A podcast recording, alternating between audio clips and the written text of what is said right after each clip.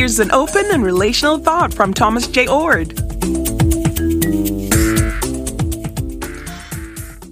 Open and relational theology says that God does not know the future, at least not know everything that's going to happen in the future.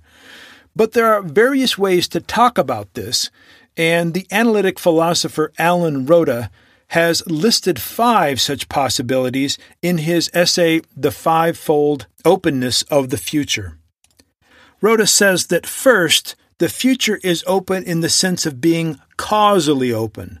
That is, the future has not yet been caused to exist. Second, the future is ontically open. That is, there are not yet future world states of affairs. There's no ontologic otherness that currently exists. Third, there are no truth values related to the, wor- the future. There are no truths and falseness about something that yet does not exist.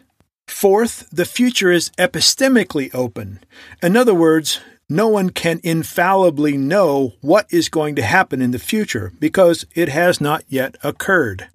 Finally, the future is providentially open. In other words, nothing has already been ordained about the future. God does not have what many call meticulous providence or meticulous foreknowledge and determination. Alan Rhoda is one of a number of analytic thinkers in the open and relational tradition who are making a real difference in the conversation in analytic philosophy and theology. Open and relational theology comes in many forms, but one of the most robust is the analytic version. For more, see the Center for Open and Relational Theology or Dr. Oord's website, thomasjoord.com.